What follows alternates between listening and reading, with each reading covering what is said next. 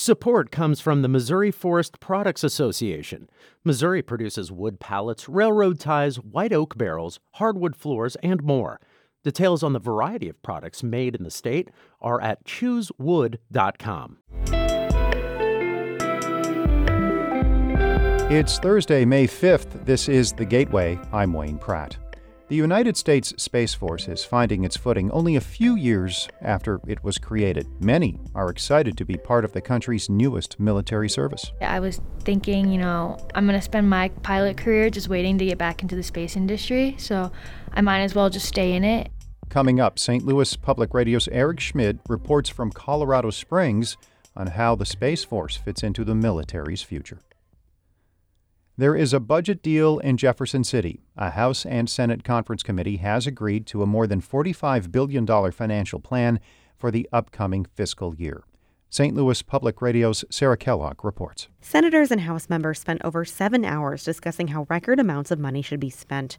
In the end, some larger ticket items, such as spending over $214 million towards school transportation, as well as more than $21 million to raise starting teacher pay to 38,000 a year, were approved. The committee also allocated $7 million to go towards state public transit assistance. A compromise of $3.5 million was reversed after several senators, including Democratic Senator Brian Williams, objected. Public transit probably directly and indirectly generates roughly $4 billion in revenue in the state. The budget bills will need approval from both chambers by Friday before going to Governor Mike Parson. In Jefferson City, I'm Sarah Kellogg, St. Louis Public Radio. Nearly all abortions in Missouri would be illegal if the U.S. Supreme Court overturns Roe v. Wade. But as the Missouri Independent reports, anti abortion advocates are worried any ban on the procedures will quickly lead to lawsuits. They also want a statewide vote on clarifying whether the right to the procedure exists in the Missouri Constitution. The effort to get that on a ballot and potential legal battles come after the leak of a draft opinion from the High Court that would overturn the landmark 1973 decision. And if that takes place, Illinois would become a so called Midwest island of abortion rights. But as Alex Degman reports, it would not have been that way a few years ago. Illinois had an abortion trigger law until 2017. That means if Roe were overturned, abortion would have become illegal. State Senator Sara Feigenholtz sponsored the measure to repeal that trigger law and require Medicaid and state health insurance plans to cover abortions. She says the legislature has become increasingly pro abortion rights since she started in 1995, due in part to voters and activist groups. Illinois should be an example of how important it is to be to have grassroots activism. Lawmakers went further in 2019, passing a law clarifying abortion as a fundamental health care right, not criminal activity. I'm Alex Degman. Congresswoman Cori Bush says she is undecided about a large aid package to Ukraine. President Joe Biden wants Congress to authorize $33 billion to help Ukraine defend itself against the Russian invasion.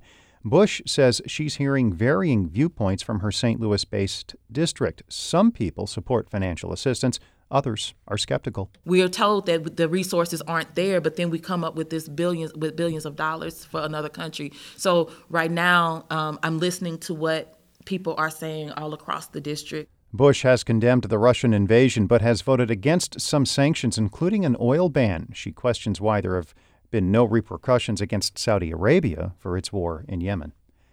St. Louis has completed the first set of upgrades to the 20 year old Criminal Justice Center downtown. As St. Louis Public Radio's Rachel Lippmann reports, corrections officials say an ongoing culture change is just as important to safety and security at the jail. Security problems were laid bare last year when inmates twice broke out of their cells, smashed windows, and in some cases set fires. They were protesting long stays due to court shutdowns and the way jail personnel were managing coronavirus outbreaks. Corrections Commissioner Jennifer Clemons Abdullah says her decision to take a more direct role in talking to inmates has improved communication. We go and we see about them and talk to them and uh, take their complaints seriously. And I think that was the beginning of uh, tamping down their frustration. When the $20 million project is complete, all housing units will have new locks, mesh on the windows, and more security around control stations.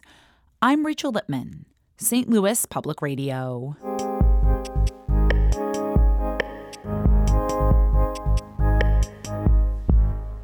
The U.S. military has been involved in outer space for decades. Those operations were managed by existing branches until a few years ago. St. Louis Public Radio's Eric Schmid reports the creation of the Space Force reflects the vision military leaders have for the future of war. Oh, that's good. Good signal. A small group of cadets at the U.S. Air Force Academy is training to become Guardians. That's what the military calls members of the Space Force, the newest service branch. That may conjure up images of rocket ships, aliens, or warriors fighting in zero gravity. In reality, the work looks a lot like a desk job in front of a computer. Alpha signal acquired. Alpha frame stats is scrolling. In a room no larger than a typical office, six cadets monitor two sets of computer screens waiting for a satellite to fly over. They download the data from it and check it for problems in the few moments they're connected. Alpha rate damp faults 301 cumulative, 51 max. Put in the record no current faults. No, no current. No current faults. Two satellites orbit over the Academy north of Colorado Springs a few times every day. They give the squadron of about 125 cadets practice managing objects in space.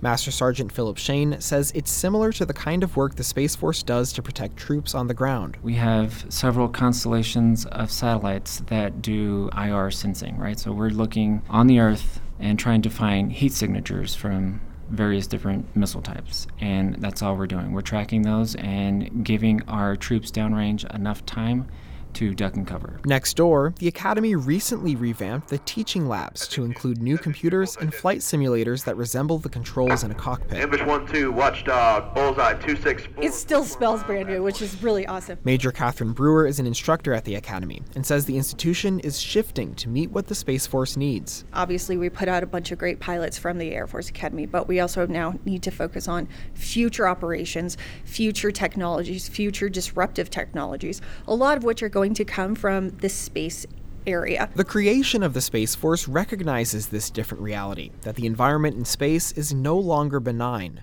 Major General Shawn Bratton leads the command that trains and develops Space Force Guardians.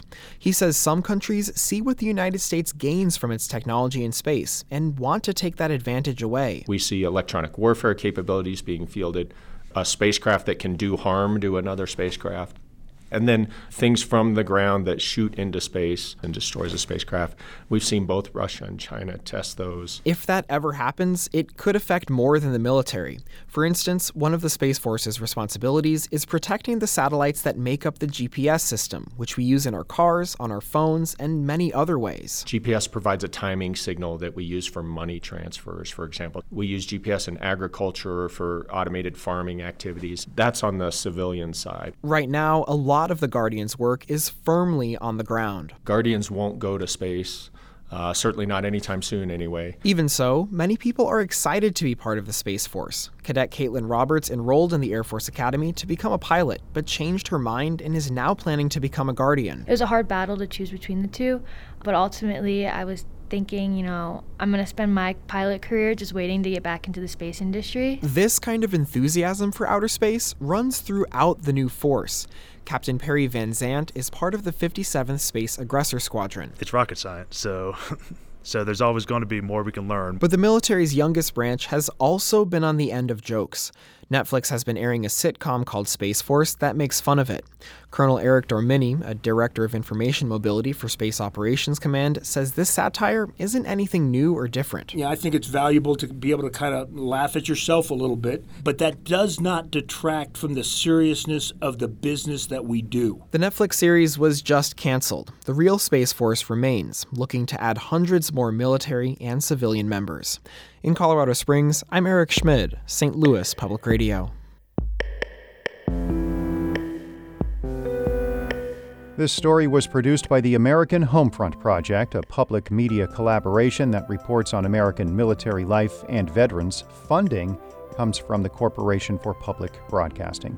Shula Neuman is the executive editor of St. Louis Public Radio, a listener supported service of the University of Missouri St. Louis. Music by Ryan McNeely of Adult Fur. I'm Wayne Pratt. This has been The Gateway.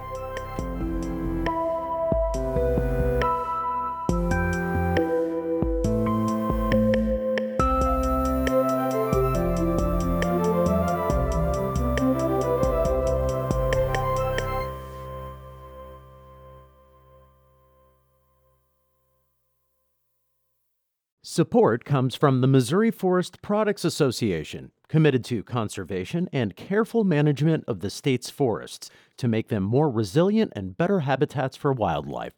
ChooseWood.com.